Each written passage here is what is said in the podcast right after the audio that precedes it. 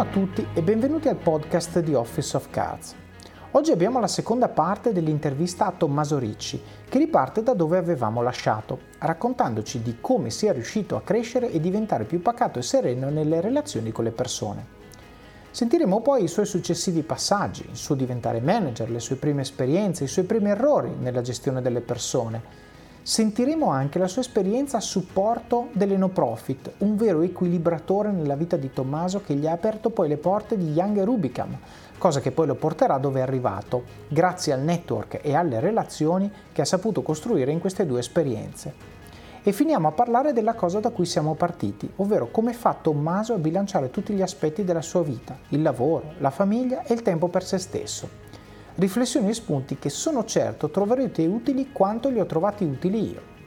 E la cosa bella è che abbiamo affrontato il tema come un confronto. Io e Tommaso non siamo d'accordo su tutti i punti e non su tutti i punti arriviamo ad avere lo stesso punto di vista.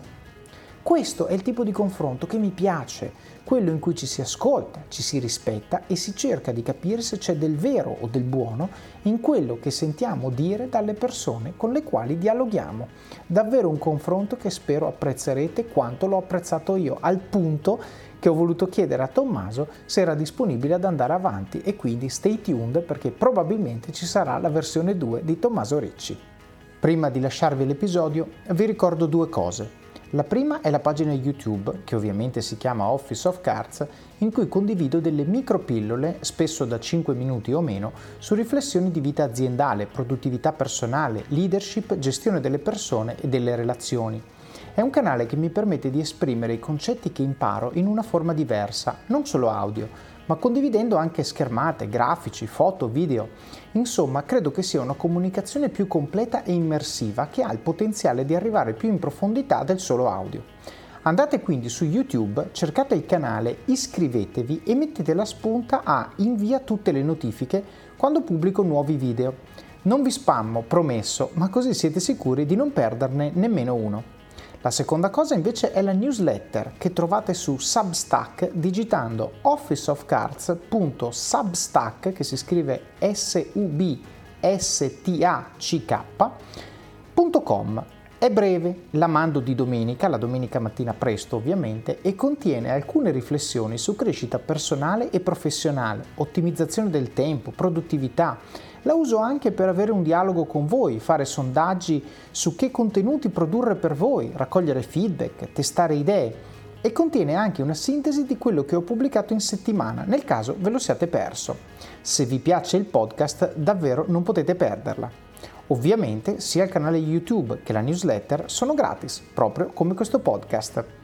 Bene, non mi resta che lasciarvi all'ospite di oggi. Buon ascolto! Scusa, ti faccio una domanda, deraglio un attimo, ma secondo sì. me è interessante e molto contestuale ed è questo. Allora, anche per me la paternità è stata un catalizzatore di eh, diciamo, capacità di guardare al di fuori, no? E quindi capacità di osservare gli altri, eccetera, eccetera e questo mi ha reso, credo, un manager migliore e più efficace. Tu adesso hai detto una cosa che dopo un'ora e passa che stai parlando, credo ha stupito molti, me, me in primis, io sono sempre stato fumantino, opinionete, io da, da quest'ora di chiacchierata l'ho posto, però è evidente che io sto chiacchierando con il Tommaso di adesso, certo. eh, con quello che era magari qui in Basul o sì. prima ancora. E tu hai attribuito alla paternità eh, questo, diciamo, l'inizio di questo percorso evolutivo. Sì solo quella o hai fatto anche altre cose, ci sono state altre esperienze, cercate o meno, che ti hanno aiutato a distaccarti un po' da queste opinioni, dalle tue emozioni, eccetera, eccetera, in maniera da essere più equilibrato quando ti interfacci col mondo esterno. E ti chiedo questo perché nel mio caso la paternità è stato l'inizio, ma poi ho cominciato a fare tutta una serie di altre cose, attività fisica, meditazione, eccetera, eccetera, tutte cose che mi danno un equilibrio incredibile, sì. no? Eh, nel tuo caso è stato così? È stato uno step by step. Mm. Eh, ad esempio, ricordo con Basul avevo tantissimi scontri con eh, una, la responsabile sales. Mm. Io ero più diciamo di prodotto di contenuto, seguivo più la, l'area publisher. Ovviamente c'è sempre un po' questo scontro tra chi deve vendere e avere il, il, percorso con il minor attrito possibile per fare il budget e chi certo. invece deve preservare un certo tipo di qualità. Chiaro. E umanamente io l'affrontavo come scontro, ero totalmente convinto della mia posizione mm. e vedevo in lei insomma una una divergenza di interessi all'interno della stessa organizzazione mi creava disagio, mi creava fastidio, mm. perché non ero ancora maturo per poter gestire un certo tipo di confronto. Ok. Stessa cosa è successo nell'esperienza successiva, grande gruppo, uh-huh. eh, YNR, Young Rubicam, WPP, anche lì molto opinionato, mo- situazioni, un complesso sociale totalmente diverso perché passavo da un'azienda di 50-60 persone a un'azienda di 200, quindi con un numero di interazioni sociali superiore, tantissimi caratteri, tantissime personalità, con alcuni tipigli e con altri no. Certo. È l'anno in cui nasce mio figlio. Ok perché è il 2017, io inizio a lavorare in Young Rubicam intorno a settembre-ottobre, adesso non ricordo esattamente il mese, mio figlio nasce a dicembre. Certo. E lì dici, ma perché devo, già ho poche energie, dormo poco la notte, devo certo. dedicarle, perché devo sprecarle sì. nel gestire tutta una serie di situazioni dove mi rendo conto che sono io il problema? Certo. Perché se tu vivi una relazione che è problematica tra due persone, l'unico modo di risolvere è una persona che fa un passo indietro, un passo avanti o un passo di lato. Comunque c'è un movimento, un'azione. Se rimani statico all'interno di una relazione che non funziona, non troverai mai il modo di risolverla. Certo, io, io ti do questa massima che, che, che, ho già citato un paio di volte nel podcast, che è anche se non sei tu il problema, tu puoi essere la soluzione. Sono d'accordissimo. E quindi questo significa che anche se il danno in una relazione non l'hai creato tu, non vuol dire che non lo puoi risolvere tu. Sono d'accordissimo. Perché Senti, non eh, devi impersonificare il problema, no? Puoi essere semplicemente l'abittatore della soluzione. No, ma anche perché il problema che uno ha con te, in, in, diciamo, a lungo termine diventa un problema che tu hai con questa persona, soprattutto sì. In ambienti chiusi come le aziende dove alla fine dal tuo banco dovrò passare prima o poi. Quindi se we have a problem, the company has a problem sì. e dobbiamo in qualche maniera trovare il modo di risolverlo. Però non vuol dire che se il primo sgarbo me l'hai fatto tu, devi essere tu a venire a chiedermi scusa. Anzi, non c'è niente di meglio che spiazzare uno a cui stai sulle balle andando là con la cenere sul capo e chiedere un consiglio, chiedere un parere, chiedere scusa, offrire un pranzo. Una mia ex collega mi diceva portare le brioche a colazione alle persone con cui hai un problema. Assolutamente, assolutamente. Questo è, cioè, sì, Dexter, no? Che sì? le portava in ufficio. Senti, hai citato questo passaggio, appunto, quindi Basul eh, che aggiunge il pezzo, diciamo, chiamiamolo data driven, no? sì. un pezzo più analitico, più quantitativo Corretto. alla parte di marketing, però poi sei andato in Young e Rubicam, quindi un nome sicuramente noto nel mondo della, diciamo, delle agenzie di comunicazione, eccetera, eccetera. Anche qua è arrivata la chiamata giusta nel momento giusto, mm. nel senso che Basul è stato l'ultimo tassello che mi mancava, che, che, che, mi sentivo mancasse per comprendere al meglio quello che era il mondo, la sfera dell'influencer marketing. Uh-huh. Quindi dalla celebrity che era diventata chiara fino alla parte di tecnologia. Ok. Però era un pezzo del mercato era un pezzo del panorama del, dei brand, delle agenzie di comunicazione, delle leve di marketing o quant'altro. Certo. Uno dei miei principali clienti ai tempi era Vodafone uh-huh. e il cliente mi chiama e mi dice eh, ho bisogno di un head of social che mi gestisca, lavoro con te ormai da un po' di tempo, ti conosco molto bene, vorrei che fossi tu. Mm. Quindi non, ho, non, sono stato chiamato dall'agenzia, sono stato chiamato dal cliente okay. dell'agenzia e ai tempi Vodafone era il cliente principale di questa certo. agenzia. Per cui dico, cavolo, ho la possibilità di eh, fare un doppio salto mortale tra un verticale a un orizzontale, nel senso che parliamo di un'agenzia che è dall'ATL al digital e riesce a fare tutto. Certo. Eh, chiamato da un cliente con cui lavoro benissimo, c'è grandissima stima e tra l'altro sarà il mio principale cliente lì dentro, è un treno che non posso perdere. Certo, tra l'altro questo con tutto che il futuro è il digital, influencer, quello che vuoi, uno non può dire so fare marketing se non ha visto tutti i pezzi, Corretto. anche quelli tradizionali, che è vero non crescono in maniera esponenziale, ma sono ancora la, la, parte più grande degli investimenti pubblicitari. Di cui io non sapevo stampa. nulla, perché certo, sono nato certo. in un sistema digitale certo. che era agli albori, cresciuto con una roba... Lì. Esattamente. Chiaro. Quindi avevi il vantaggio di essere iper esperto in una cosa nuovissima. Sì. Però il grande minus che al tavolo dove girano i milioni invece che le centinaia di migliaia di euro tu non avevi neanche gli acronimi, no? sì. questo era il problema. E in due anni, però proprio per questa curiosità, questa voglia di imparare, questa capacità di connettersi e vedere, mm. passo dall'essere lead of social a quello che una job title strana connection leader, ovvero la persona che si occupava di unire tutti i canali digitali e offline all'interno di una strategia.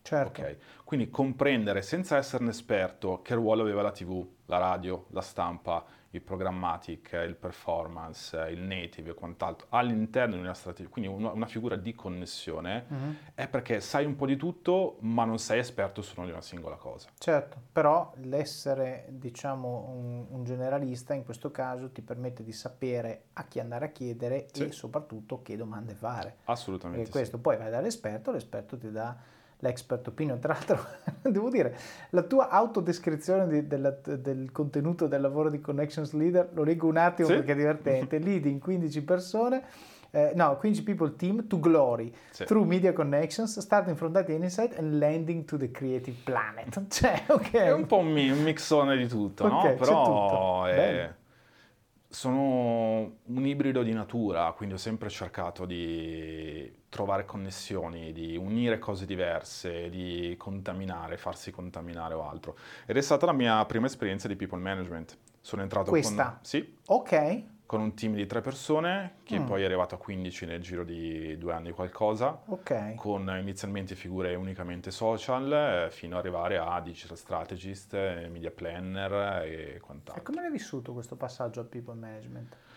Mi è sempre piaciuto, mm. eh, o, o meno, mi è sempre piaciuta l'idea a un certo punto di mm. poter gestire e guidare un team. Sono stati due anni in cui ho fatto una caterva di errori infinita. Certo, perché tra l'altro, questo sottolineiamolo, cioè qui tu eri responsabile di alcune persone, ma in tutti i tuoi errori precedenti, essendo stato tu PM in larga parte, Battitore coordinavi libero. il lavoro, sì. cioè eri tu, però c'era sempre dipendenza sì. da qualcuno, quindi in qualche maniera gestivi il lavoro delle persone, ma non eri responsabile. Assolutamente. Qui invece sei diventato responsabile. Sì.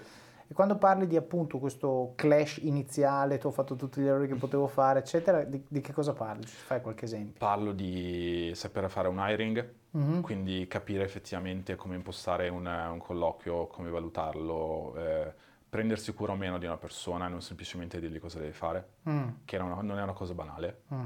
Eh, Anzi, quasi il contrario, se ti prendi cura della persona non gli devi dire cosa deve fare, perché lo sa gestire quelle che sono le dinamiche sociali all'interno di un team, fatto mm. di persone che erano sì molto giovani, ma mm. comunque mm. molto diverse l'uno dall'altro, mm-hmm. eh, dover trovare compromessi tra quelle che sono, diciamo, le direzioni aziendali, che mm. nei momenti positivi o negativi hanno evidentemente un rapporto diverso rispetto alla gestione delle persone, rispetto alla fiducia che le persone ponevano in me, certo. che banalmente significa l'azienda richiede che devi lavorare tre weekend di fila.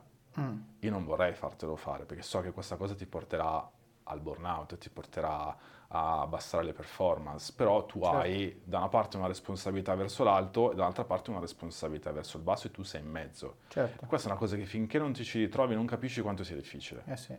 Anche perché poi la linea difficile da camminare è, è fino a che punto vi condivido che sono dei vostri, quindi frustrato tanto quanto voi e fino a che punto invece rappresento l'azienda capendo che è una cosa necessaria e quindi tenendo invece la parte di là e dire bisogna farlo perché XYZ, quindi spiegando il perché sì. tutto, però prendendo una, una, una, posizione più esterna rispetto alla situazione perché è l'azienda che lo chiede, non sono io che lo chiedo. Ma il grande elemento di sofferenza era capire quale fosse il giusto punto di equilibrio tra distacco e coinvolgimento emotivo nelle relazioni con le persone che in certo modo gestisci certo. all'interno del team. Certo ho letto tanti libri, tanti articoli a riguardo per farmi un'idea, una posizione e alla mm. fine quello che ho capito è che ci sono due strade. Mm. La prima è farti coinvolgere 100%, consapevole del fatto che a un certo punto ci soffrirai tantissimo, perché o quando una persona ti lascia o quando su, tu sei costretto a lasciarla o in qualche modo ti delude, il fatto di aver investito tanto di te stesso in una relazione sarà comunque una ferita. Certo.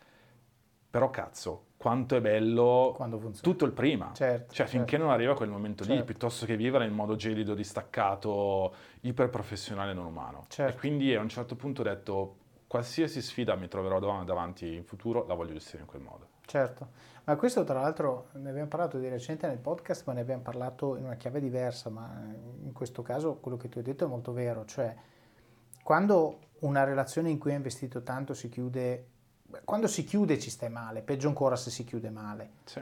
E quindi dici, investivo meno, avrei sofferto meno. Sì, vero, ma attenzione, il giorno di sofferenza è uno. Sì.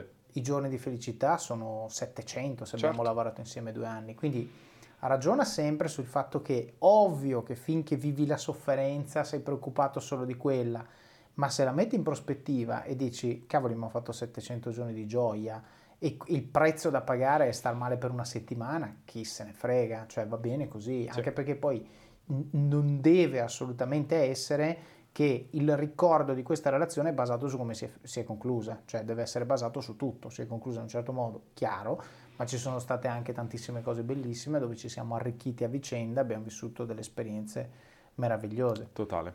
Senti, leggendo il tuo LinkedIn, perché poi ovviamente lo sto andando in maniera cronologica, esatto, ma qua mi freghi perché c'è una roba che è partita nel 2015. Esatto. No? E quindi torniamo al nostro Gantt, perché Young Rubicam viaggia da inizio, da fine 2017 a fine 2019. Sì. Ma nel 2015 tu inizi questa cosa che si chiama The Golden Hour. Corretto.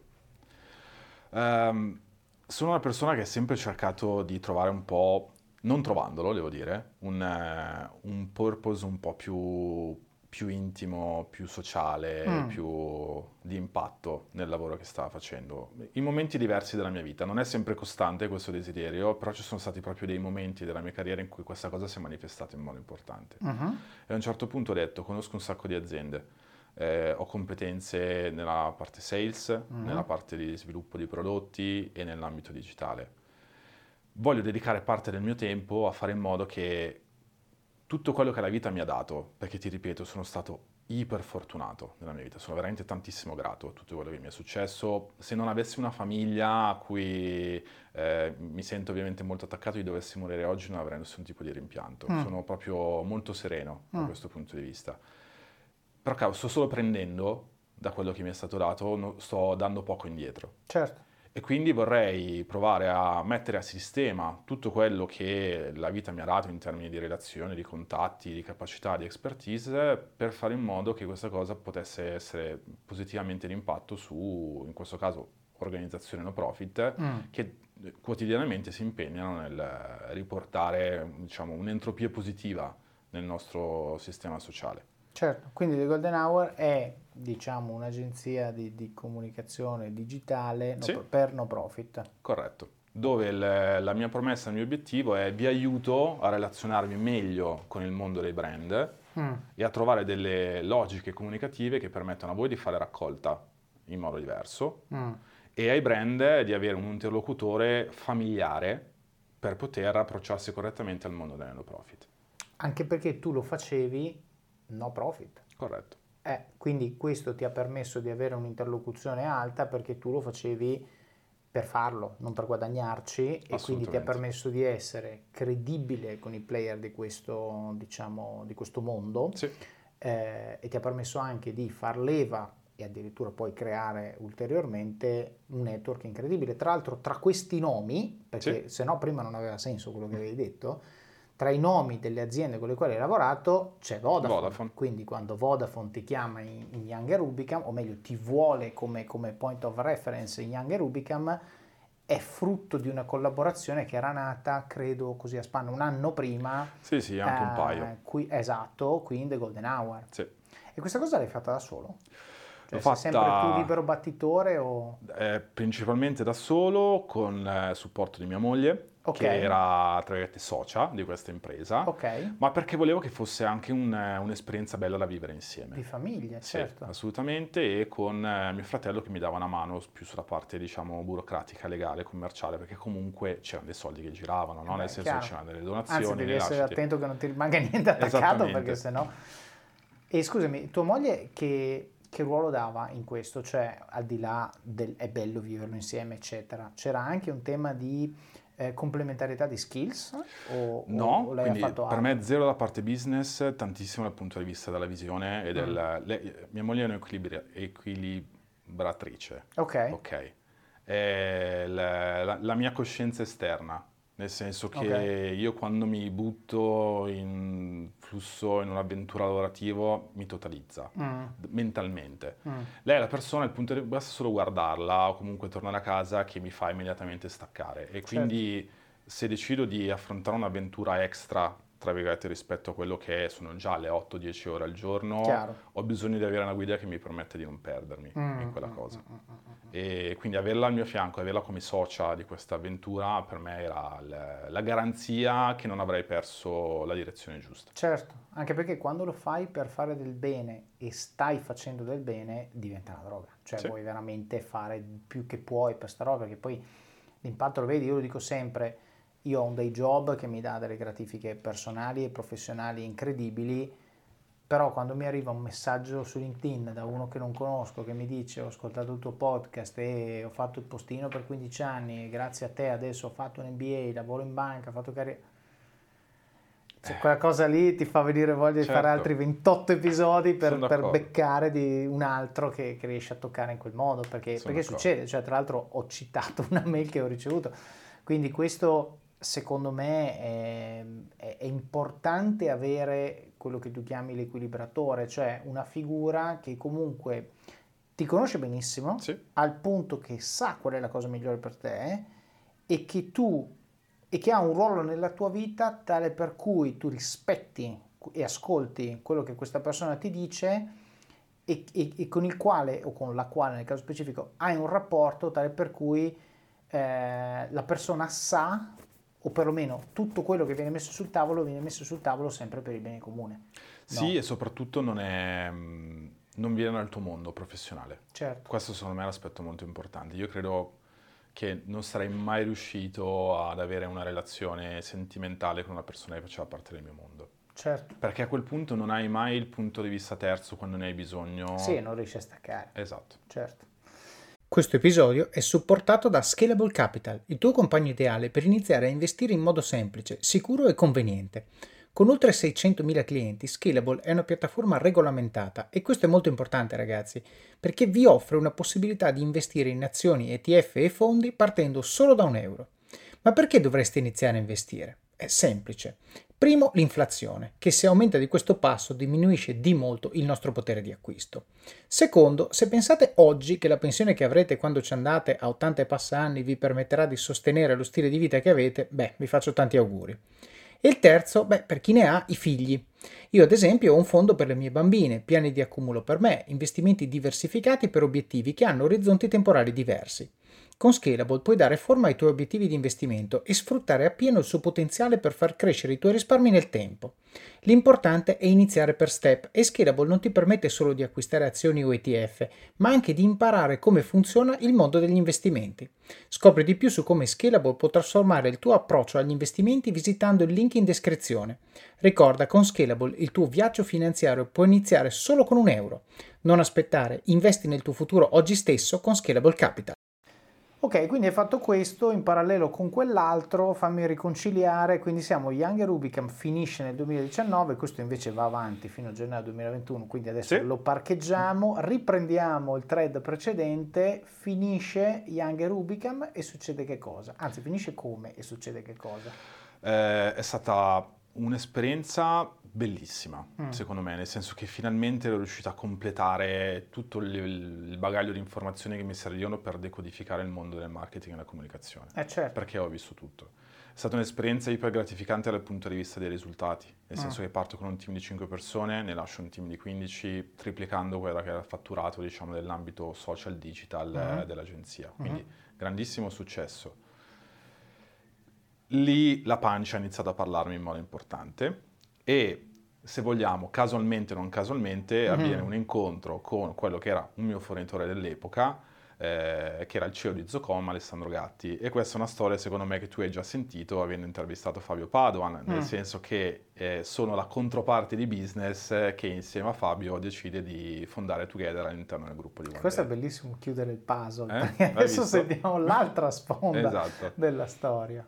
Ok, quindi hai incontrato Alessandro, allora, eh, Alessandro Gatti che- Com'è che lo conoscevi? Ripetiamo un attimo. Era un, un mio fornitore. Young Rubicam. Fornitore tra l'altro su Vodafone. Ok. Quindi è proprio un insieme di mix e di connessioni Mm. che tu dici, Mm. cavolo, cioè quando succede eh, ci pensi, no? Ok. A tutti questi incroci che, che si uniscono. Ci conosciamo, lavoriamo per un pezzo insieme, nel senso che loro gestiscono parte dei progetti che transitavano da, da Young Certo. su Vodafone, ci stimiamo tanto, iniziamo a conoscerci, un pochino a frequentarci e a condividere anche il nostro punto di vista su, sul business, sulle organizzazioni e quant'altro. Lui mi racconta di One Day, eh, del, del, modo di lavorare, del modo di pensare, del modo di gestire le persone e mi sembra la cosa più lontana da quello che invece stavamo vivendo in Young Rubicam, nel quale comunque non mi ci trovavo male, però certo. sentivo che la grande organizzazione, le politics, eh, un certo tipo di relazioni, per quanto fossi diventato capace di poterle gestire, non erano qualcosa che mi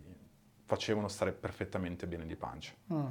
E mi dice, guarda, sto facendo la stessa chiacchiera con un'altra persona, che ai tempi non sapevo essere Fabio, mm. eh, che la vede esattamente come te. Mm. E tra l'altro voi la vedete esattamente come me perché non proviamo a fare il business più vecchio del mondo, ma con una logica totalmente nuova, mm. mettendo le persone al centro, le relazioni, le idee, innovando non tanto nel quello che si fa. Come output, ma perché poi una campagna TV è una campagna TV, una certo. campagna stampa può essere più o meno bella, ma quello è, ma nel modo in cui lo facciamo, come fai a rifiutare una sfida di questo tipo? Certo. Tra l'altro io veramente invito gli ascoltatori ad andarsi a sentire se non l'avete già fatto l'episodio con Fabio Padoan perché questo è proprio secondo me la sintesi di come eh, due persone arrivano in maniera totalmente diversa a essere pronte per lavorare insieme. Sì. No? Perché secondo me quello, quello che io, che ho sentito entrambe e spero gli altri, si portano a casa è fosse successo prima il vostro incontro, probabilmente non avrebbe funzionato. Sono molto d'accordo. Perché avete fatto un'esperienza sia di contenuto, ma poi anche di evoluzione personale, ehm, che veramente vi ha portati a dare lo stesso peso alle stesse cose. Però è, è, cioè, è, un momento magico nella vita, perché poi queste cose cambiano, ma se il percorso lo fai insieme, magari i pesi che dai alle cose cambiano, ma cambiano in maniera coerente, come in un rapporto di coppia, no? Cioè non è che tu e tua moglie siete le stesse persone o valutate le stesse cose di quando vi siete sposati o conosciuti, però siete evoluti sì. su dimensioni analoghe. Nei rapporti di co-founder, diciamo, è la stessa cosa, però devi arrivare pronto e questo essere pronto deriva spesso e volentieri da un pirla, nel caso specifico Alessandro, che dice conosco te, conosco te, secondo me dovete fare qualcosa insieme. Vero, infatti è lo stesso ragionamento che ha fatto Ale. Eh non è stato facile però. Ok.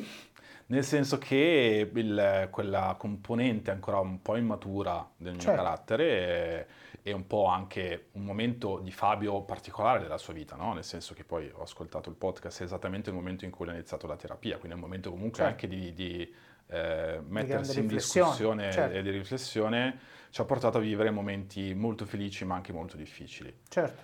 Eh, e mi sento di dire veramente grazie a Fabio perché questa sua anima da psicologo spesso mi metteva in faccia delle cose difficili da digerire, però è stata la persona che non so se consapevolmente o inconsapevolmente mi ha aiutato a fare tutti quegli step di maturazione, di ricerca di equilibrio, di consapevolezza che raccontavo prima. Quindi ah, se, se, ci penso, okay. credo che quello sia stato il contributo più importante. Okay. Eh, nel, nel, suo modo di, di, fare, non necessariamente giusto o sbagliato, ma era suo sicuramente. E io ho avuto un po' di tempo, ho avuto bisogno di un po' di tempo per sedimentare un certo tipo di verità, uh-huh. e, però la, poi ripensandoci a mente ludica, quindi a me serve sempre un po' di tempo per digerire e metabolizzare, oggi sicuramente lo vivo, cioè ci ripenso con un senso di gratitudine, non con un senso di negatività. Certo. Ma è interessante, ho visto, adesso qua è solo audio, ma ho visto nei tuoi occhi un momento di realizzazione, dire cavoli è vero, io prima ti avevo fatto questa domanda, che cos'altro ho contribuito? Ed effettivamente Fabio è una persona che eh, trasmette molto equilibrio perché sì. ha fatto evidentemente un grande lavoro su se stesso e quindi, come hai detto tu, non è che il modo è giusto o sbagliato, ma la persona, nel caso specifico Fabio, ma quello che sto dicendo è assolutamente generale, ti espone a determinati stimoli. Sì. No? Poi sta a te. Sta a te, e quando dico sta a te, posso intendere, sta a te copiare quello che fa la persona, oppure dire, sta a te prendere qualcosa di quello che questa persona fa e farlo tuo, perché magari fatto esattamente come lo fa lui, per me non funziona. Sono d'accordissimo. Però, però, vedo una persona che dico, cavoli, mi piacerebbe avere l'equilibrio che ha lui, cioè effettivamente Fabio trasmette questo, no? quindi dici, ok, come fai? magari quello che fai tu mm, per me non va, Però dico, devo trovare il modo mi che ha vale aperto per dei me. ragionamenti, Eh, mi, certo. ha, mi ha aperto dei, dei punti di vista che nessuno mi aveva mai fatto prendere in considerazione, ma semplicemente perché era solo lavoro, Certo. ok? Mentre con lui, lui non riesce a, vivere il lavoro senza mettere in, in relazione le, componenti persone umane, e le componenti certo. umane, no? Ma secondo me questo intendi, quando tu dici sedimentare, correggimi se sbaglio, stai parlando proprio di questo, cioè di fare tuo uno stimolo che hai capito, Sì. vuoi faccia parte della tua vita, ma forse non in quel modo, e devo trovare il mio modo. Assolutamente, Questo. perché io e Fabio siamo persone molto diverse certo. in realtà. Quindi la base valoriale è, è umana, è condivisa, la sua diciamo, emanazione, la sua interpretazione, la sua, eh, il modo di diventare pratica, fatto, comportamento in realtà è totalmente diversa. Continuerà a esserlo, però Certo. sono convinto che in realtà quel, quel match eh, che sulla carta che tu hai vissuto, diciamo, nelle nostre chiacchiere, che Alessandro ha vissuto nella conoscenza, fosse la cosa giusta da fare per fare entrambi, secondo me, un passo avanti nelle nostre vite. Certo, beh allora dobbiamo, by the way, fare magari uno special di Office of Cats con Alessandro, così chiudiamo Esatto, triangolo triade. e vediamo cosa ne pensava lui. trilogia. Senti, però appunto tu sei entrato come co-founder Sì. e chief business officer di Together, Sì, no? quindi lui fa la parte più creativa, Sì. eccetera, eccetera. Tu giustamente ti- ti assicuri che la cosa fatturi, ma non solo quello all'interno di One Day, perché c'è un, un ultimo capitolo, sempre Sì. nel tuo Gantt, in Che parallelo, che è Mambo. corretto. Ok, ci racconti un po' di che cosa è Mambo, come arriva a nascere Mambo e Mambo è una content factory, quindi Mhm. abbiamo scelto un posizionamento molto specifico sul mercato, non da agenzia creativa, ma da specialisti del contenuto. Ok, Perché abbiamo intercettato circa un annetto e mezzo fa una piccola disruption nell'ecosistema contenuti applicato al digital, che è quello dei video brevi. certo, TikTok sicuramente come piattaforma è stato il driver eh, principale eh, ed è attualmente ancora il, il principale generatore di business, certo, ma che se visto un pochino più dall'alto, perché mi piace guardare le cose un po' più dall'alto e anche nel lungo termine, è un po' una rivoluzione nel linguaggio della comunicazione. Mhm.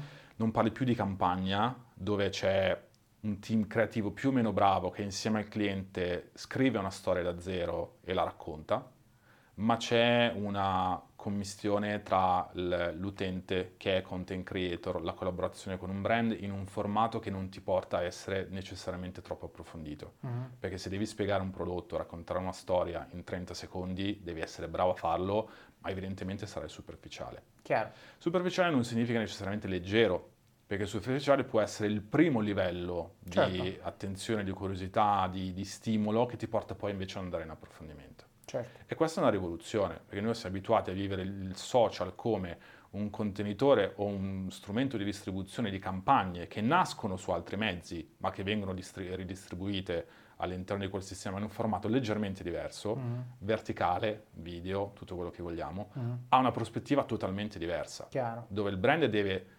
decidere di far parte di una conversazione che già esiste, Mhm. perché il trend che nasce su TikTok o all'interno del digital è un trend che nasce dalle persone certo, e che il brand non governa. certo. Se vuoi far parte della conversazione devi utilizzare lo stesso tipologia di linguaggio, Mm. devi, devi trovare il modo di parlare alle persone, dove no- no- tutto il lavoro di identity, di tono di voce, di equity della marca Mhm. viene veramente messo da parte. certo. E quindi vi concentrate sul contenuto vero e proprio. Contenuto Quindi vero e io- proprio. cioè, che- fammi un esempio di un progetto rappresentativo di quello che ha fatto Mambo, giusto per dare un po' di concretezza a quello che ha Ehm, so- con Philadelphia, per Mhm. esempio, non siamo nemmeno partiti da un brief del cliente, Mhm. avevamo una content creator che collabora con noi che è super appassionata del Mhm. prodotto e della marca Philadelphia. Ok, dimostriamo che possiamo creare un canale di successo dedicato alla marca senza metterci un euro di media, senza fare gli investimenti tradizionali, ma soprattutto se- senza avere un brief. Ok, Quindi totalmente libera, parlando delle sue passioni, del il o la Philadelphia, cioè cose veramente molto Ah, pratiche, su umane, TikTok, questo, comuni. su piccoli TikTok. video in cui lei raccontava Esatto, la sua passione, snippet. corretto. Eh, quando faceva la ricetta con il prodotto non faceva la ricetta da chef, che è diciamo il modo ormai classico di raccontare la trasformazione e l'utilizzo di un prodotto, ma si faceva la fetta biscottata con sopra la Philadelphia passata con proprio sbadilata Sì, il, sì, il cucchiaione, esatto, bruttissimo da vedere, Certo. ma che però è la vita nostra, relatable, senso, certo. esattamente, Chiaro. familiare relatable, è un canale che ha fatto 150.000 follower e milioni di visualizzazioni nel giro di sei mesi. Ok, Tanto che entriamo in contatto poi con il brand, gli raccontiamo questo percorso e loro impazziscono perché dicono fantastico, cioè ci avete dimostrato che si può fare content marketing senza tutti i pipponi che ci facciamo tutti i giorni. Certo, beh, posto che loro magari adesso in Philadelphia in, in Craft, no? Giusto? Eh, Mondelez. Mondelez, no, non c'è più... Eh, ci sono i figli di quelli che però sì. Philadelphia è nata con Kaori certo. che voglio più relatable così sì, sì, cioè, sì, nel senso era proprio una era la caricatura di un immigrato certo. che non capiva la cultura eccetera ma che su questo elemento trovava il common ground con, eh, con l'Italia no? che, che, è un cioè, lasciami dire, è un marketing quasi maccheronico in superficie, poi profondo mm, c'era un senso clamoroso, però eh, quello che fa questa persona è la stessa cosa, no? estremamente superficiale, ma in realtà c'è una connessione molto profonda sulla base della passione del prodotto. Quindi questo è quello che fa, questo è quello che fa Mambo. Senti, Tommaso, carriera pazzesca, interessantissima. Volevo chiudere parlando della cosa di cui siamo partiti, perché sì. in uno di questi Gantt, che ovviamente su LinkedIn non c'è, c'è la famiglia. Sì. No? E quindi appunto quel, quel, pezzo di mail che ho letto parlava di padre di due figli, parlava uno. di trovo... Uno e ci fermiamo Ah, lì. uno, aspetta, cos'era allora? non lo so. Il due, era ah, due anni, sei forse anni? due gatti. Ah, ok, va bene, no, adesso ho perso la mente. Quindi padre di uno e um, trova padre, marito e uh, trova tempo per se stesso. Sì. Quindi volevo chiederti di elaborare un attimo su come strutturi le tue giornate, no, proprio da un punto di vista pratico, su tutti questi assi, perché tu hai qui due lavori, sì. tra virgolette, Together e Mambo. Sì, ormai Together praticamente nulla, nel senso che ho lasciato totalmente a Fabio da, da okay. un po' di tempo la gestione della macchina, la mia vita ora è 100% Mambo, lavorativamente parlando. Allora, oggi sì, sì. però c'era sempre il doppio sì, Gantt, sì, c'è stato... c'era The Golden sì, Hour, sì, certo. E durante tutto questo periodo era vero quello che dicevi tu, quindi era vero il padre, era vero il figlio, era vero la moglie, eccetera, eccetera, ed era vero il tempo per te stesso, ed erano veri i viaggi. Come fai a far stare tutto in piedi? Forse è una domanda ampia, però giusto per capire. E adesso un bel caffè finito. Perché rischiare di rimanere senza caffè quando puoi abbonarti a Caffè Borbone? Prezzi vantaggiosi, costi di spedizione inclusi, tante possibilità di personalizzazione e l'abbonamento lo sospendi quando vuoi. Decidi tu la frequenza, la qualità, scegli tra le cialde e capsule compatibili e crea il tuo mix di gusti e miscele. Mai più senza caffè con l'abbonamento Caffè Borbone. Tutte le info su caffèborbone.com facendo scelte su cui sicuramente qualcosa lasci sul piatto, ma a mm. favore di, di, un guadagno più importante. Ti faccio un esempio molto pratico. Eh, io e mia moglie ci sposiamo nel 2016. Mm. Occhio che se sbagli questa data no, sei no, morto. ce l'ho. o magari non gli faccio ascoltare il podcast, okay. sono sicuro. Eh, vivevamo in una città vicina al mio luogo di nascita, sì. quindi lei si era spostata. Che era? Eh, Legnano. Ah, ok, Legnano.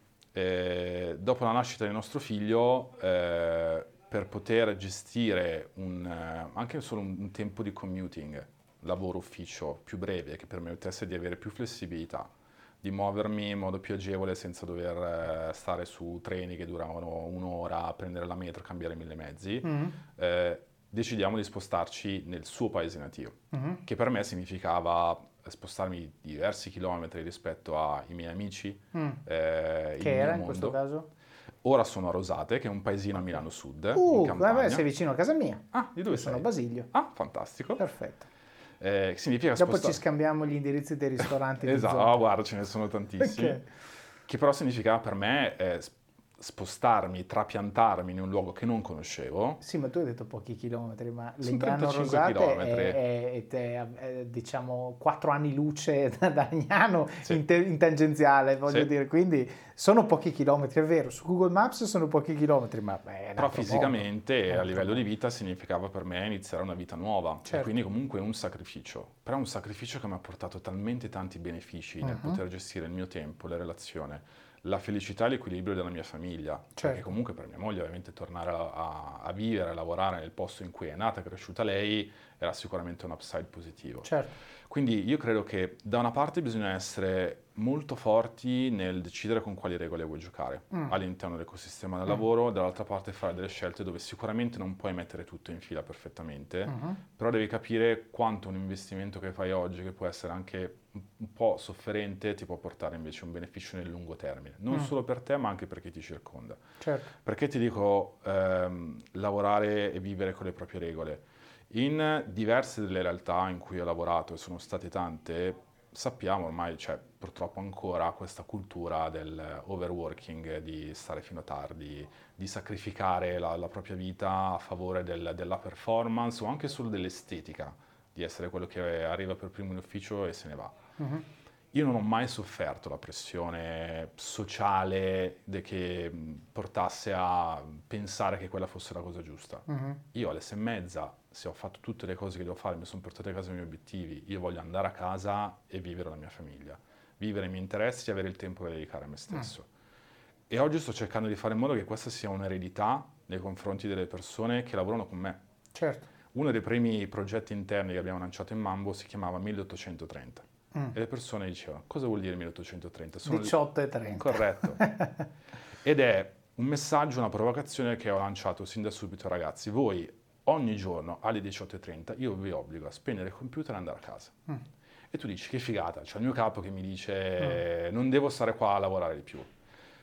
Però questo comporta una responsabilità che se tu stai crescendo all'interno di un'organizzazione significa che mese dopo mese, giorno dopo giorno dovrai essere in grado di gestire complessità maggiore, più task, più responsabilità, certo. più cose da fare. Perché quella deadline non la sposti. Che ti porteranno alla tentazione di dire posso lavorare di più. Certo. Ma lavorare di più è semplicemente un alibi che la certo. maggior parte delle persone ci danno per non affrontare il fatto che non stanno ragionando su come possono fare meglio le cose. Ma è la lazy answer, cioè la cosa più facile da fare, sì. aggiungere ore, ma non è quello, io ti metto il paletto e quindi tu devi trovare il modo per prendere una cosa che oggi facevi in un'ora, in mezz'ora, in modo che hai creato mezz'ora per fare qualcos'altro. Corretto. Certo, che però non è la prima cosa che le Io persone cercano. Io mi incazzo quando vedo le, le, i ragazzi e le ragazze che, che, lavorano in Mambo stare fino alle 7, 7 e mezza. Sì. Se vedo una mail che arriva tardi la sera o nel weekend, glielo faccio presente, detto, non lo voglio vedere. Certo. Quando vedo che sono stanchi, detto, tu ti devi prendere le ferie, certo. ma prenditele.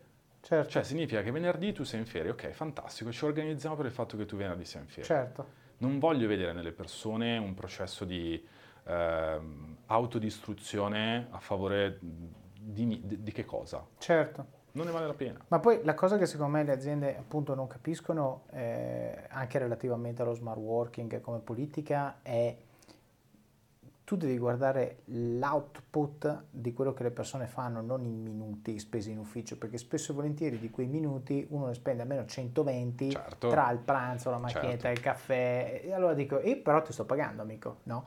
Se invece io facessi un esercizio chiaramente di maggior profondità e impegno nel settare i tuoi obiettivi, perché questo è, se tu sei pigro nel settare gli obiettivi, l'unica cosa che puoi fare è imporre di stare in ufficio sperando che questo alla fine sia produttivo. Peccato che ormai gli uffici di oggi, soprattutto le grandi aziende, hanno delle sacche dove uno può sparire certo. no? e collezionare lo stipendio. Ecco. Invece se io mi sbatto e creo un, un, modo il più deterministico possibile per decidere se alla fine di un periodo, mese, settimana, trimestre, quello che vuoi, anno, io sono contento o no del tuo impatto in azienda, io fai quello che vuoi. Sì, sì, è lavorare per obiettivi e non per task, no? Ci certo. sono diversi sistemi, c'è dal OKR di derivazione googoliana fino a eh, creare il contesto giusto un po' più alla Netflix per far sì che le persone si sentano in una safe zone, certo. che non significa una zona di comfort. No. Sono due concetti molto diversi. Se le certo. persone si sentono sicure, performano molto di più. Certo. E si sentono sicure nel senso c'è qualcuno che garantisce la loro sicurezza. E tendenzialmente questo deve essere lì. Certo, la differenza, a me piace sempre questa metafora quando parliamo di safe e di comfort, no? Safe vuol dire mi sto arrampicando su una parete verticale ma ho la corda, certo. quindi se cado la corda mi tiene. Comfort vuol dire il mio divano. Sì. Eh, occhio, perché no, no, sul divano la montagna la vedi in tv, quando sei lì è tutta un'altra cosa. Senti, eh, giusto da un punto di vista pratico, eh, un'unità di tempo che secondo te è significativa, ci racconti come la gestisci? Cioè una settimana, un mese, proprio per ritagliare questi spazi, perché allora abbiamo capito che alle sei e mezza tu stacchi, sì. questo l'abbiamo capito. Um, come dividi quindi la restante parte del tempo tra padre, marito e Eh, Tommaso. La sera per me è famiglia 100%, okay. che sia uscire a cena con mia moglie, giocare due ore con, con mio figlio mm. oppure semplicemente stare insieme sul divano. Quindi telefono spento, computer Totale. altrove. Da quando arriviamo a casa la, la, sera, un po' perché è il momento per me meno produttivo, certo. quindi non riuscirei mai a portarmi a casa il lavoro la sera, mm. un po' perché arrivi la sera che hai bisogno tu di quella cosa e hanno bisogno anche loro. Chiaro. Mio figlio va all'asilo tutto il giorno, lo accompagno al mattino a scuola, eh, però poi fino alla sera non mi vede. Certo. Lui il grosso della sua giornata lo vive senza i suoi genitori. Chiaro. E quindi la sera, che è il momento in cui lui ha voglia di vedermi certo. e io ho voglia di stare con lui, dobbiamo godercelo al 100%. Certo. E quello è il famoso quality time, no? non eh, sono tante ore. Io, io, non sono pro per il quality time, mm. nel senso che è una narrazione secondo me un po' di comodo mm. per giustificare il fatto che abbiamo poco tempo da dedicare che ai nostri poco quantity. Esatto. Sì, perché se tu eh, ti chiedessero puoi vivere tutti i tuoi giorni insieme alla tua famiglia e al tuo figlio e lo chiedessi a lui, è certo che diremmo di sì certo. non diremmo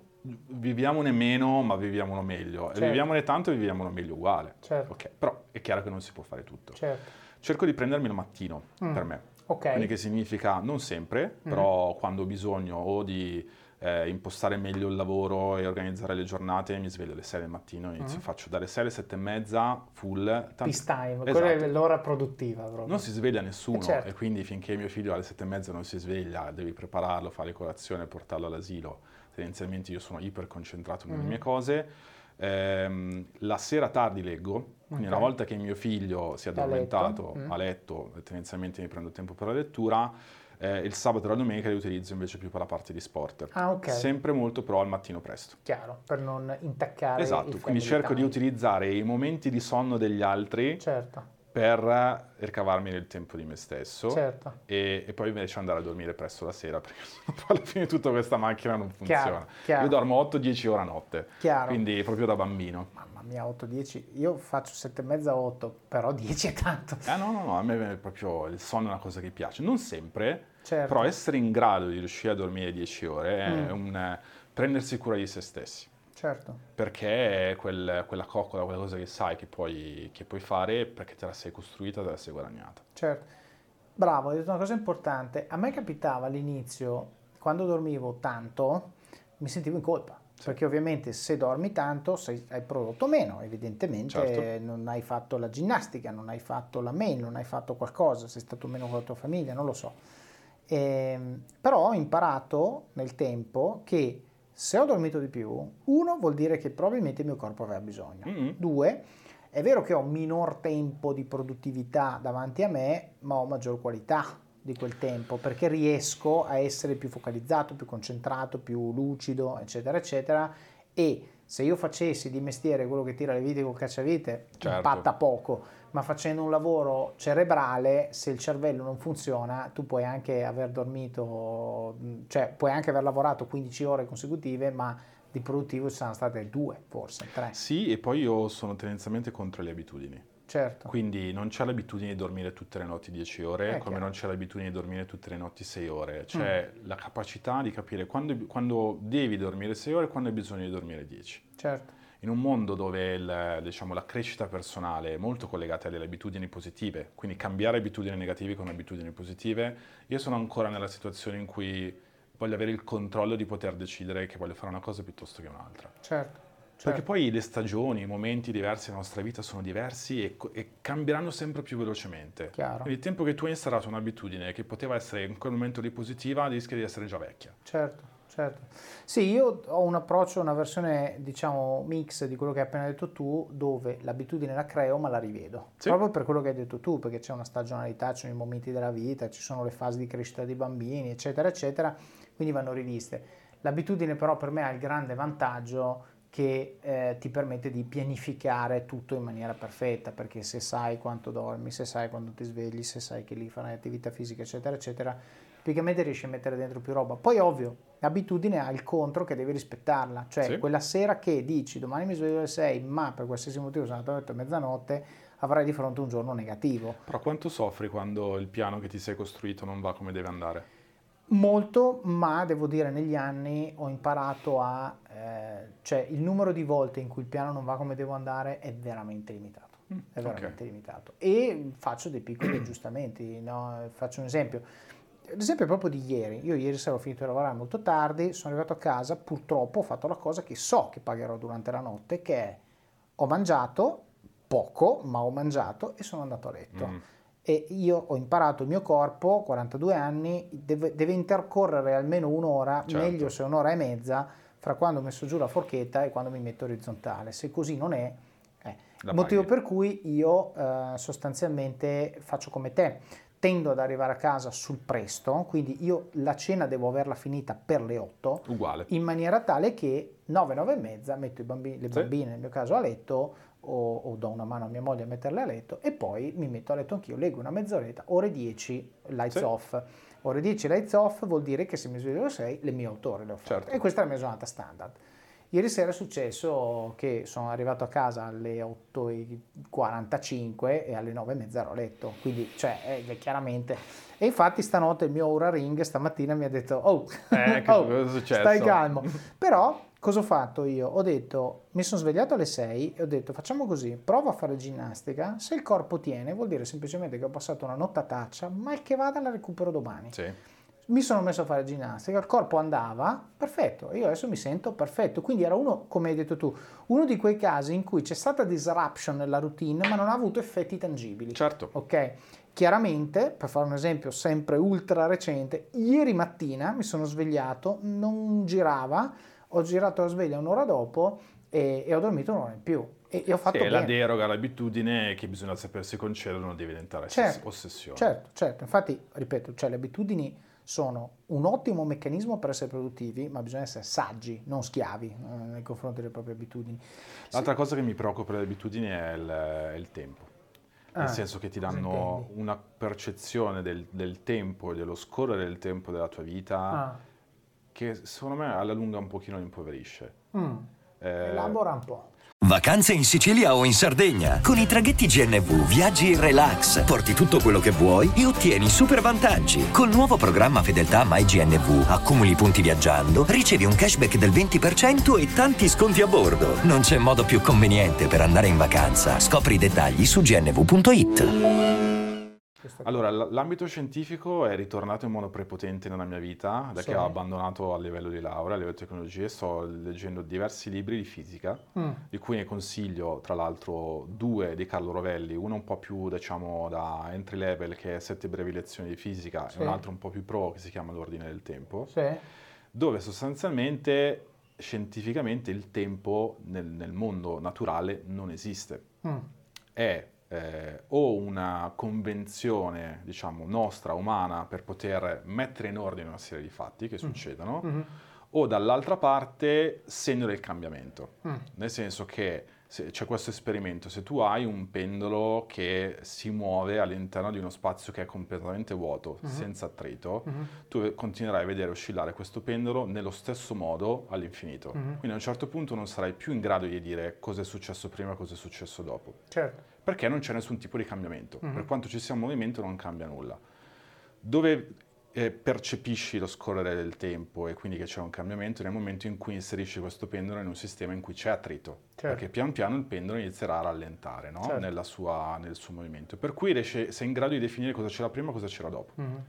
E questa è la generazione dell'energia. Certo. Se l'abitudine tendenzialmente è un modo per abbassare il livello di energia, uh-huh. nel senso che sono cose che succedono in automatico, sulle quali tu ti fossilizzi, e tendenzialmente eh, sprechi meno energia, fai meno fatica. Assolutamente. E, e la serialità di questa cosa, del, è come se fosse un pendolo, no? uh-huh. tutti i giorni fai la stessa cosa uh-huh. e quindi tendenzialmente ti porta ad avere una concezione del tempo che, che, non governi, che non senti tua.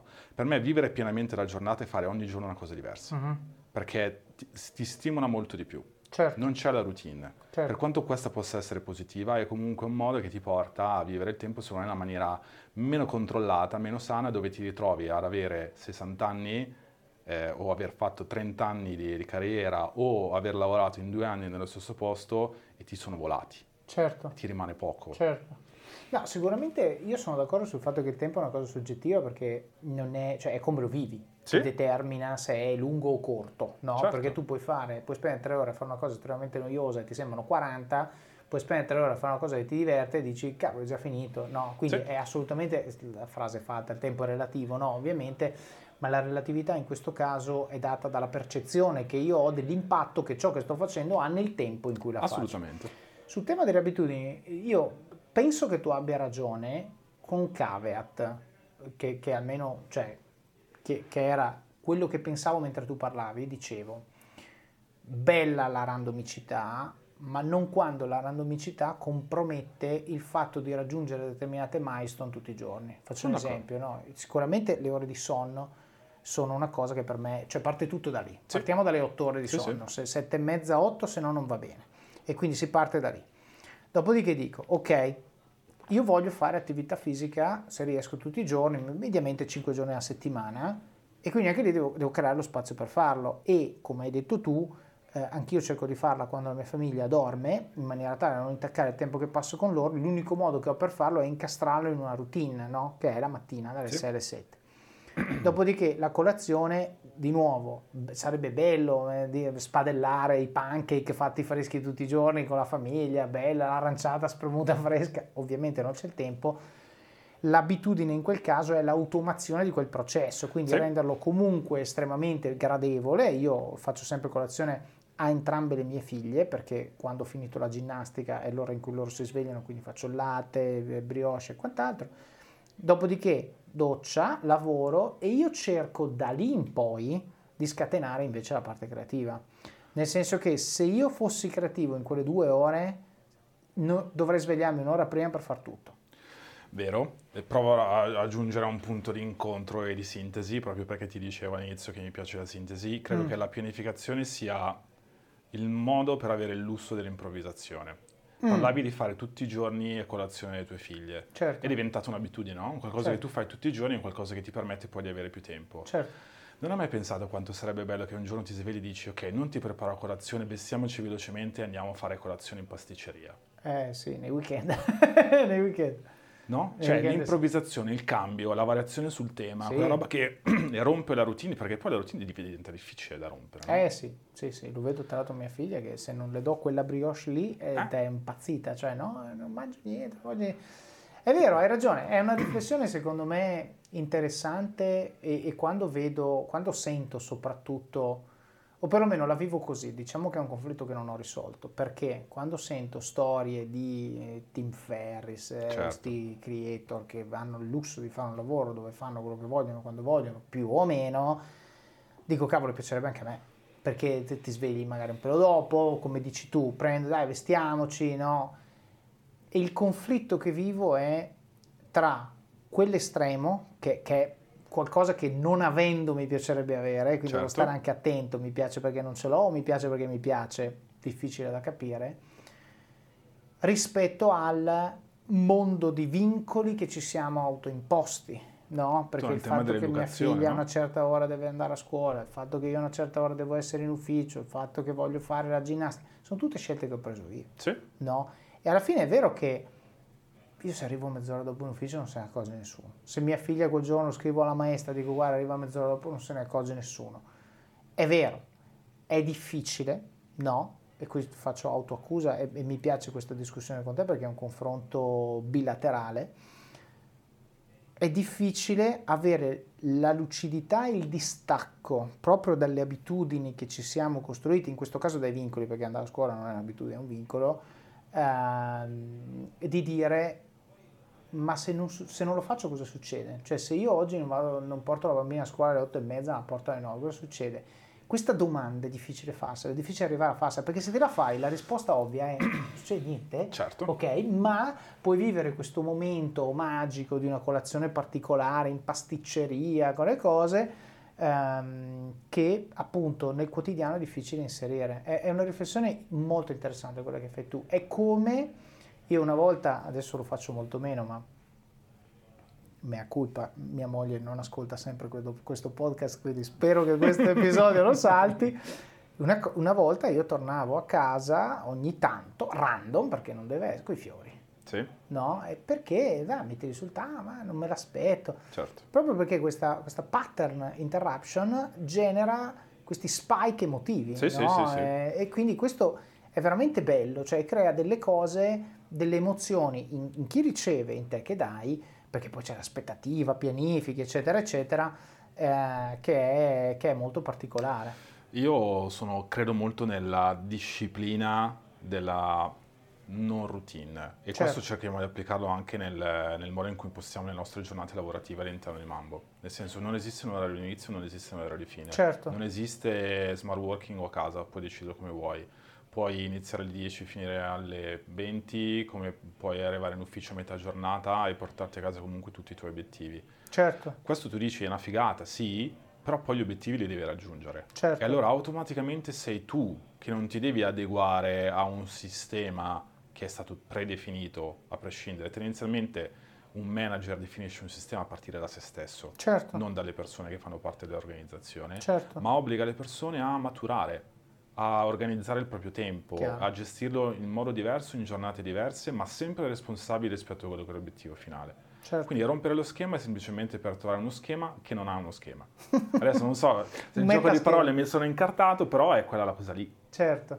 Guarda, secondo me potremmo andare avanti due ore a parlare sì. di questa cosa perché veramente... No, nel senso, abbiamo, secondo me, io e te vogliamo raggiungere la stessa cosa, ma abbiamo due visioni diverse di come arrivarci. Certo. E quindi veramente, magari facciamo una parte due di questa cosa perché cioè, mi ha fatto molto riflettere quello che hai detto e secondo me hai ragione. Quello che non riesco a risolvere adesso nel mio cervello è coniugare le due cose, perché io comunque ritengo che laddove c'è l'assenza di schemi la produttività è più bassa. L'enjoyment forse è più alto, sì. anzi senza forse, ma la produttività è più bassa. Quindi la cosa carina sarebbe trovare un modo per coniugare la componente di enjoyment e la componente di produttività e tutto questo dovrebbe partire da cosa vuol dire produttività e cosa vuol dire enjoyment. Siamo... E c'è un'altra variabile, scusate, eh? in considerazione, che è la dimensione dell'organizzazione. Certo. Perché se sei in 5 è un conto, se sei in 500 è un altro conto. Chiaro, chiaro. Beh sì, anche perché c'è l'effetto, l'effetto moltiplicatore, l'effetto cultura, di cui, di cui, abbiamo parlato anche prima, la metacultura, sì. le, le culture individuali, le esigenze individuali, eccetera, eccetera, e anche il fatto che quando sei in 5 sono tutte relazioni one to one. Certo. Quando sei in 500 ci sono delle relazioni di cui tu sei assolutamente non parte e quindi poi bisogna... E quindi hai bisogno di controllo ed è il motivo per il quale gli schemi sono più rigidi, il, il controllo viene imposto dall'alto e tendenzialmente questo ha un effetto positivo sull'ordine, certo. quindi su decodificare un certo tipo di entropia nel management, nella leadership che si sentono tranquilli, certo. ma poi è un grandissimo vincolo all'espressività, alla certo. creatività, all'innovazione che è quello che tu ci raccontavi su esatto. un paio delle aziende eh, con le quali hai collaborato.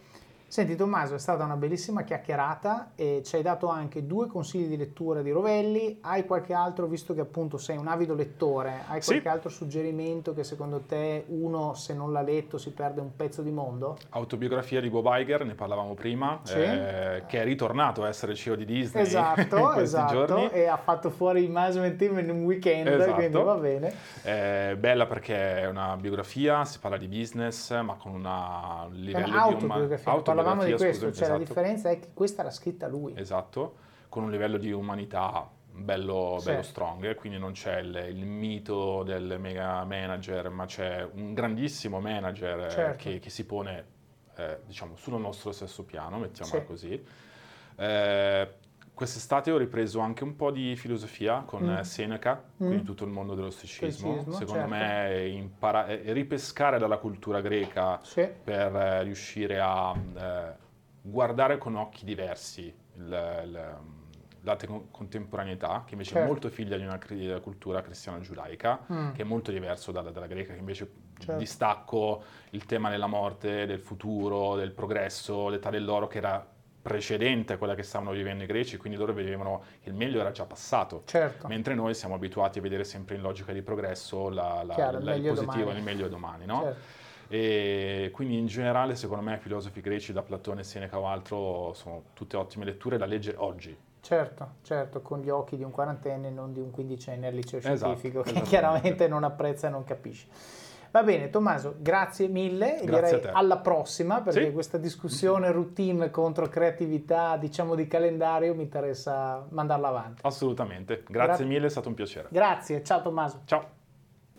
Ed eccoci qui, dopo questa seconda parte della mia chiacchierata con Tommaso, in cui abbiamo toccato diversi temi davvero interessanti. Siamo partiti da una massima molto razionale, semplice da capire ma non facile da applicare. Anche se tu non sei il problema, puoi essere tu la soluzione. Se questa ve la scrivete sullo specchio e la leggete tutte le mattine e poi la mettete in pratica, ve lo giuro, vi cambia la vita. E non lo dico alla get rich quick scheme, ma lo dico perché l'ho visto accadere talmente tante volte che ci credo senza alcun dubbio. Solo che non è facile, servono umiltà e capacità di ascolto che ahimè oggi sono merce molto molto rara. Avete anche sentito l'esperienza e gli errori che Tommaso ha fatto alla sua prima esperienza da manager. Abbiamo parlato di assunzioni, di prendersi cura delle persone, di gestione delle dinamiche sociali all'interno di un team e tante cose che sembrano facili e diamo per scontate quando siamo dipendenti, ma davvero non lo sono e, peggio ancora, non è facile trovare chi ce le insegna bene. Questo podcast, così come il libro e tutto quello che condivido, ha proprio l'obiettivo di colmare questo gap e in primis chiarire quali sono i problemi e le situazioni che magari nemmeno vediamo perché siamo dall'altra parte della barricata e poi dare anche strumenti concreti che aiutino a gestire queste situazioni quando vi ci trovate dentro. E poi abbiamo sentito in un flashback l'esperienza di Tommaso con The Golden Hour e il senso di equilibrio che questa esperienza a supporto delle no profit ha dato alla vita di Tommaso e in parallelo vi ho anche raccontato il senso che Office of Cards dà alla mia. Interessantissima la riflessione che Tommaso fa sul suo incontro con Fabio Padoan. A sentire lui oggi e Fabio nell'episodio che se non lo avete ascoltato lo trovate il numero 84 e vi consiglio davvero di ascoltarlo, sembrano davvero due persone pacate e fatte per lavorare insieme. E io trovo bellissimo sentire Tommaso che ci racconta invece di come quello che sentiamo noi oggi sia il frutto di un confronto, di lavoro continuo e costante, di dialogo, di cambiamento. E questo ve lo dico perché tutti possono cambiare se lo fanno in modo deliberato e se hanno chiaro il perché lo stanno facendo. È faticoso? Certo che lo è, ma sono le cose faticose quelle che ci danno le soddisfazioni più grandi. Lo sapete, vero? E poi siamo finiti a parlare della cosa quale, dalla quale siamo partiti, la work-life integration, ovvero come riuscire a bilanciare il lavoro e parliamo del successo al lavoro, non del mero presentarsi in ufficio, con la famiglia, col tempo per noi stessi, con le nostre passioni, con tutte quelle cose che ci rendono non solo persone a 360 gradi, ma persone felici e soddisfatte e che irradiano serenità a chi sta loro intorno. Come sempre vi invito a praticare gratitudine a chi vi aiuta. Spesso gli ospiti del podcast mi scrivono qualche settimana dopo che ho pubblicato l'episodio condividendo messaggi che hanno ricevuto da voi, messaggi di apprezzamento per l'episodio, per la loro storia e per quello che vi ha insegnato. Fatelo, mi raccomando. Il podcast vive anche di questo, vive di emozioni positive, di persone che imparano, che crescono, di ringraziamenti, di collegamenti tra persone nati quasi per caso. Questo in realtà è un consiglio molto più ampio se qualcuno fa qualcosa per voi, qualcosa che vi fa crescere e vi rende migliori, ringraziatelo. Renderete la sua giornata, come spesso accade con le mie quando mi scrivete, migliore. Passiamo ora al supporto, la fase in cui siete voi i protagonisti e in cui dimostrate con pochi e semplici ma significativi gesti quanto impatto abbiano questi contenuti nel vostro quotidiano e quanto sia importante per voi che il podcast continui a crescere. Quindi come fare? Il primo modo è Patreon ed è il primo link che trovate nelle show notes. Vi basta andare su it.officeofcards.com barra podcasts e cliccare questo episodio oppure andare su patreon.com barra officeofcards. Patreon è un modo senza sforzo per contribuire alla qualità di questo podcast e vi permette di fare delle piccole donazioni mensili, anche di pochi euro, per darmi una mano a finanziare il supporto professionale per l'editing degli episodi e la promozione del podcast. Spesso mi dite grazie per questo podcast sui social, via email, in alcuni casi anche di persona e vi sono infinitamente grato di questo. Se potete, anche un aiuto concreto può fare la differenza e contribuire a renderlo ancora migliore. Si tratta di una cifra libera, se ciascuno di voi desse anche un solo euro al mese, davvero niente, Potrei assumere un tecnico audio full time e una persona che mi aiuti a diffondere il messaggio sui social, oppure altri mezzi di comunicazione, oppure anche coordinare meglio le interviste di persona, che vengono sempre meglio di quelle remote. Potrei cercare attivamente diverse tipologie di ospiti su LinkedIn, fare più recensioni di libri che continuate a richiedermi, ma purtroppo richiedono più tempo. Insomma, se volete che il podcast cresca, un po' di supporto ci vuole. Il secondo modo, come detto all'inizio, è il canale YouTube a cui dovete iscrivervi per ricevere notifiche quando pubblico nuovi video e ovviamente se vi piacciono interagite con il canale e fate capire a YouTube e alle persone che vedono questi video che sono contenuti che vale la pena di guardare. Basta un like o un commento e l'algoritmo di YouTube dice wow, questi contenuti generano engagement, aspetta che li spingo un po' nei video suggeriti di qualche altro utente. Questo tipo di algoritmi sono stati il mio lavoro per anni, so bene come funzionano e quindi davvero spingete perché aiuta. Il terzo modo sono le recensioni, le recensioni in questo caso del libro Office of Cards su Amazon, magari raccontando nello specifico quali parti vi sono piaciute o quali tecniche e consigli avete messo in pratica e hanno avuto impatto nella vostra vita. So che molti di voi regalano Office of Cards ai loro amici, chiedete anche a loro di lasciare una recensione quando lo hanno finito.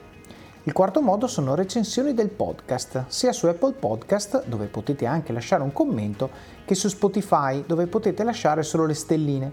Ci mettete davvero 30 secondi, ma è molto importante perché aiuta gli altri a scoprire e provare questo podcast. Se usate Apple Podcast e avete un iPhone, potete abbonarvi a questo podcast. Costa solo 99 centesimi al mese e con l'abbonamento avete accesso in esclusiva a contenuti extra, come ad esempio gli episodi completi, ovvero le 2-3 puntate di ogni episodio, appena sono pronti, di solito oltre un mese prima della pubblicazione ufficiale, oppure altri materiali che sto pensando di rendere disponibili nei prossimi mesi. Il sesto modo, suggerite persone che vorreste io intervistassi oppure temi che vorreste io trattassi. Questo podcast lo faccio io, è vero, ma lo faccio per voi. Un po' come i regali che si dice debbano piacere a chi li riceve e non a chi li fa. Anche qui sta a voi aiutarmi ad aiutarvi e identificare temi o persone che ritenete facciano bene a questo gruppo. Il settimo modo sono i link nelle show notes in cui trovate i principali punti di cui abbiamo parlato nell'episodio tutti i link a cose che magari non conoscete per poterle approfondire.